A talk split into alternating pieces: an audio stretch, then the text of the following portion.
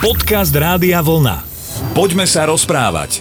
Pekný aprílový večer, milí poslucháči, ste s Rádiom Vlna a už ste aj v spoločnosti relácie Poďme sa rozprávať, na začiatku ktorej vás, tak ako býva dobrým zvykom a tak ako nám káže výchova, zdravia Slavo Jurko a Jan Suchaň. Dobrý večer, pochválený bude Ježiš Kristus. Ó, pekný pozdrav, pekný, čo ťa niekto z farníkov upozornil, že máš dať aj Ja, občas, najvyšší. najvyšší dokonca. Mal si zjavenie? Aj, aj, aj, aj. Občas sa mi sníva. Ale pekne si to urobil, to je pravda. Vidíš to tak... e, A, rozmýšľam, rozmýšľam, že či ťa neosvietilo včera večer, keď som ti volal a ty si ma zrušil. Normálne to sa musím s vami, milí poslucháči, podeliť, že mali sme takú akože snahu o komunikáciu a odrazu len volám Jankovi a bác. nebolo to nič len tak, ale no, bol som najlepšom. Tak. Ne, ne, ne, ne, ne, počkaj, to ešte porozoberáme o chvíľku. Poďme sa rozprávať. Tak vráťme sa ešte troška k tomu, lebo ja neviem, za tých 5 rokov našej intenzívnej komunikácie sa snad stalo raz alebo dvakrát, že som sa ti nedovolal a včera ozaj toto, tak čo si robil, môžeš prezradiť? Rozmýšľal som v prvom rade, čo sa mi občas tiež stáva, ale čítal som práve taký príbeh o jednom mužovi, ktorý, ktorý mal na stene zavesený konár, drevo vlastne a ľudia, ktorí chodili k nemu na návštevu, tak e, sa opýtali, že čo to, prečo to má v izbe a nejaké také ako taký predmet len o ničom, čo nič nevyjadruje. A on vždy každému vysvetloval alebo rozprával, spomínal si na detstvo, že s detkom rád chodievali spolu do prírody a že raz tiež tak išli, že to bolo tak na konci zimy a začínala jar, boli na vychádzke, detko trošku tak pomalšie už kráčal za ním, lebo detko bol chorý, mal problémy so srdcom, sa mu ťažšie dýchalo, aj ťažšie kráčalo. A on si tak ešte uvedomil, že teda prichádzali k jazeru a teraz on hovorí, že jej, že som si nezobral korčule, že ešte v týždni sa bol predtým nejak korčulovať s kamarátmi a že škoda, že som si nezobral tie korčule a tak hovorí detkovi, že detko, vieš čo, ja skúsim sa ešte, ešte pošmíkať trochu a detko mu hovorí, že vieš čo, ale opatrne, lebo dovie, ako taký ten tlad je. No ale chlapec ešte poznajú to teda, že ešte nedávno sa tam korčulovali, takže sa rozbehol, no jak sa rozbehol, tak žiaľ, ľad sa začal pred ním preborovať a začal, padal do vody, teda začal sa topiť. Detko samozrejme hneď vylakaný, tak e, ale nestratil ducha prítomnosť, tak hľadal, čo by ako mohol, no tak on, je on za ním skočiť istotne nemohol, ale, ale videl tam, že je tam strom a že nejaký, hm, snažil sa nejaký polosuchý konár odlomiť, zlom sa mu to podarilo, no a dočiahol na toho chlapca a ten sa chytil toho konára a ho vytiahol z vody, no a ten chlapec hovorí, teda spomínal na to, že bola veľká zima, že by bol najradšej sa napil horúceho čaju a láhol do horúcej postele alebo vody alebo čo. No ale teda, že keď prišli domov, tak sa tak stalo, no ale detko, ktorý mal choré srdce, tak v noci dos- dostal záchvat a zomrel. No a to bolo pre všetkých veľmi, veľmi smutné a veľmi ťažké, najmä pre ňoho. A jemu potom napadlo, že pôjde sa pozrieť tomu jazeru predsa len, či by tam nenašiel ten konár, ktorý mu detko vlastne zachránil život. No a ten konár tam našiel, tak si ho doniesol domov a tak ho teda má zavesený na stene. Myslí na detka, teda, že v tomto, v tejto spomienke nejak tak často žije a tak spomína. No.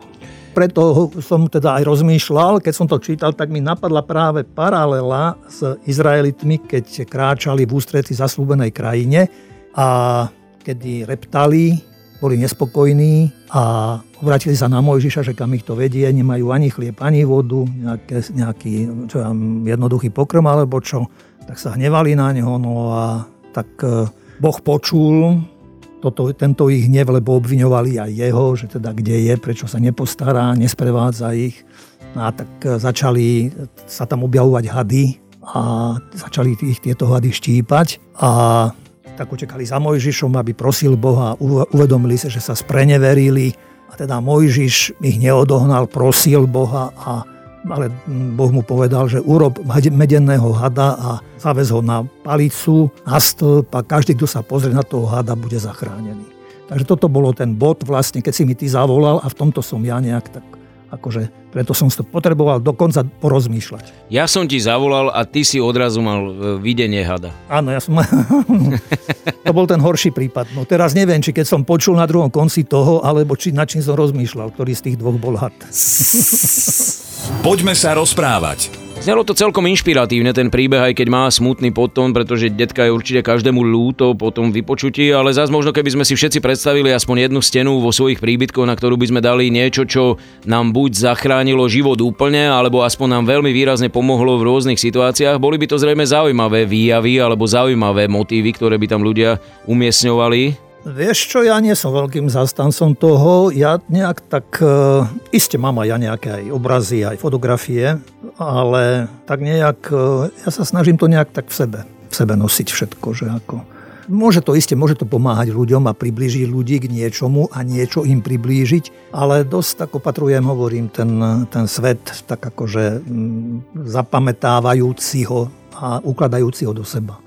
Samozrejme, že mnohé človek zabudne už, ale, ale zas tie dôležité veci asi, lebo ich človek často pripomína, takže sa znovu a stále tie obrazy nejak tak vracajú, aj tie príhody a môže sa z nich človek nejak tak poučiť, ale aj odraziť ďalej. U teba, alebo u nás, alebo u veľkej skupiny ľudí si myslím, že by aj tak dominoval asi kríž na stene, nie?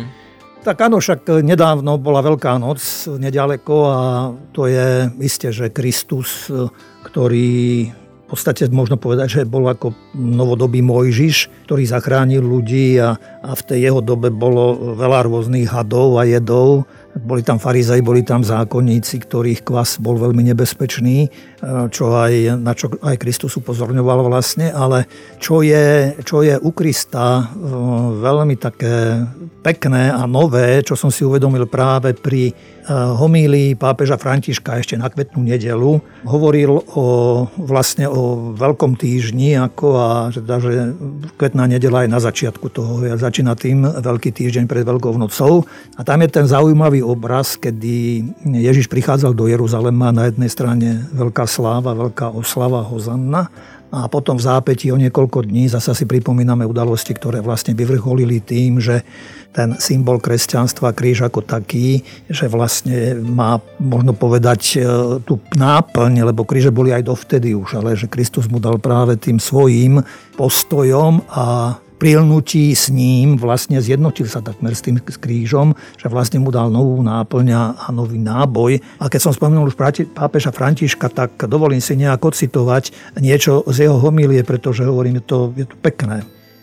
Každý rok v nás táto liturgia vyvoláva postoj údivu. Prechádzame od radosti z prijatia Ježiša, ktorý vstupuje do Jeruzalema k bolesti z toho, že ho vidíme odsúdeného na smrť a ukrižovaného. Je to vnútorný postoj, ktorý nás vlastne sprevádza potom po celý veľký týždeň. Pápež potom ďalej pokračoval. Údiv a obdiv. On to, aj, on to aj vysvetľuje ďalej. Ježiš nás rýchlo udivuje, jeho ľud ho prijíma slávnostne, no vstupuje do Jeruzalema na pokornom oslovi. Jeho ľud očakáva paschu mocného osloboditeľa. Ježiš však prichádza naplniť paschu prostredníctvom svojej obety. Jeho ľud očakáva, že bude sláviť víťazstvo nad Rimanmi s mečom, no Ježiš prichádza sláviť víťazstvo Boha prostredníctvom kríža. Čo sa to vlastne stalo? Tí ľudia išli skôr za imidžom Mesiáša, než za samotným Mesiášom. Obdivovali Ježiša, no neboli pripravení nechať sa ním udiviť. Údiv je odlišný od obdivu. Obdiv môže byť svetský, pretože hľadá vlastný vkus a vlastné očakávania. Údiv naopak zostáva otvorený pre druhého pre jeho novosť. Aj dnes mnohí obdivujú Ježiša. Hovoril dobre, miloval a odpúšťal, jeho príklad zmenil dejiny a tak ďalej. Obdivujú ho, no ich život sa nemení. Pretože obdivovať Ježiša nestačí, treba ho nasledovať na jeho ceste, nechať sa ním spochybniť, prejsť od obdivu k údivu. Urobil to pre nás, aby sa až do hĺbky dotkol našej ľudskej reality, aby prešiel našou existenciou celým našim životom, aby sa priblížil k nám a nenechal nás o samote v bolesti a v smrti. Ježiš vystupuje na kríž, aby zostúbil do nášho utrpenia, zakúša tie najhoršie naše duševné stavy, zlyhanie, odvrhnutie všetkými, zradu zo strany milovanej osoby a dokonca opustenosť Bohom. Na svojom tele zakúša naše najdrásavejšie rozpory a takto ich vykupuje premieňa.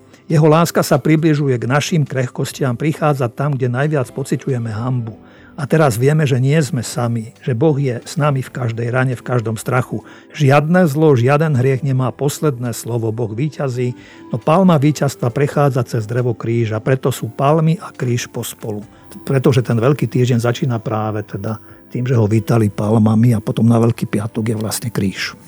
Poďme sa rozprávať. Trošku sa ešte obzrime za tým rozprávaním vlastne k téme toho tvojho čítania a následných hádov, lebo, lebo fakt e, neviem, či je to úplne štandardné ešte aj v dnešnej dobe, že niekto repce alebo sa mu niečo nepáči, tak automaticky tá druhá strana alebo protistrana si povie juj, juj, len aby sa nenahneval, aby hento, aby tamto.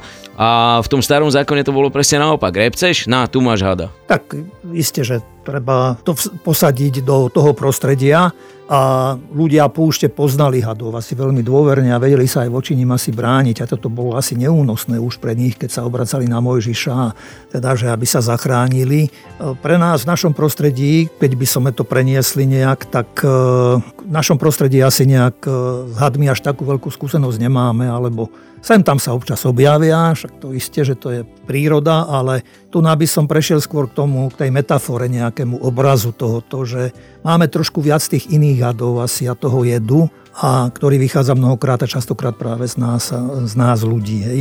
Že keby sme to chceli porovnávať nejak napríklad či Mojžiša alebo aj Krista, tak a po pritiahnutí ich nejak na dnešnej dobe, čo si, čo iste by sa dal, o nich sa strašne všetko veľa rozprávať, to jasná, ale čo také najviac asi nejak tak ide dopredu, aj pri Mojžišovi som si to mnohokrát uvedomil, síce reptal na ten svoj ľud, tých svojich súčasníkov a súkmeňovcov, ale cez to všetko bol ten, ktorý im slúžil ktorý nepovedal, že dajte, choďte preč alebo nejak tak, alebo aj keď sa nahneval, alebo čo, ale vždy povstal a vždy išiel.